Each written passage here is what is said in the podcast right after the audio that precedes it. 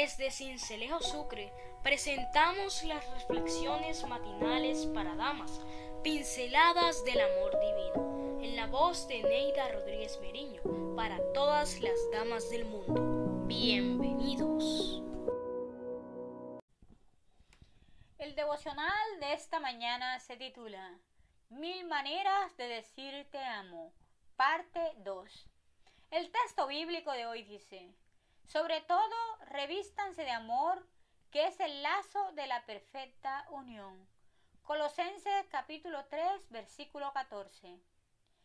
El biólogo Humberto Maturana, en su teoría acerca de la biología del amor, dice, es más fácil ser feliz que infeliz.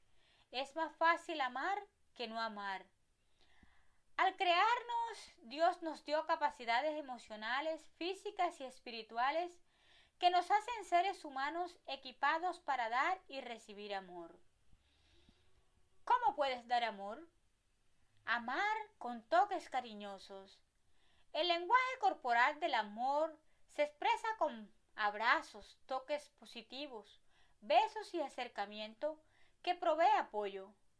Confinar, ignorar y mantenernos a distancia de las personas que amamos mata el amor. Segundo, Amar con los ojos.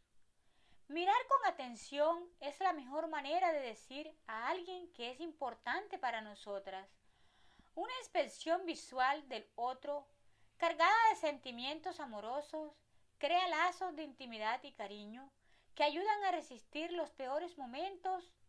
Una mirada vale más que mil palabras. Tercero, amar con los oídos padres, madres, esposas y esposos, sordos abundan. Son los que construyen un muro de indiferencia, confinan a los hijos a la soledad y al abandono. El amor sencillo y verdadero necesita tiempo para despojarse de las preocupaciones personales y escuchar a otros con genuino interés. Una conversación sin prisa puede ser una excelente sesión de terapia que todos necesitamos. 4. Amar a través del respeto.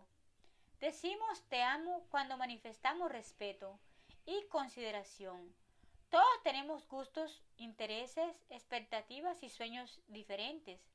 El respeto debe inducirnos a ser sensibles a los sentimientos ajenos.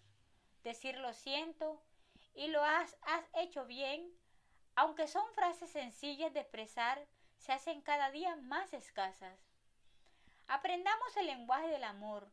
Cada quien podrá expresarlo de acuerdo a su forma de ser, sin tratar de imitar a nadie. Si es a través de las palabras o los gestos, no tengamos miedo a decir un te quiero lleno de sinceridad.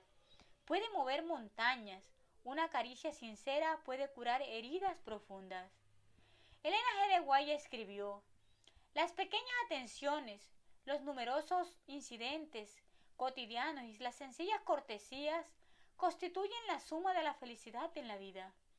Y el descuido manifestado al no pronunciar palabras bondadosas y afectuosas y alentadoras, ni poner en práctica las pequeñas cortesías, es lo que construye a formar la suma de la miseria de la vida. Tomemos la decisión de erradicar la miseria humana con la fuerza del amor. Hoy te invito a amar, mi querida amiga. Te habló Neida Rodríguez desde la iglesia remanente La Selva. Que tengas un feliz día. Si te gustó este video, dale like, suscríbete y compártelo. Ayudarás a la predicación del Evangelio. Hasta la próxima.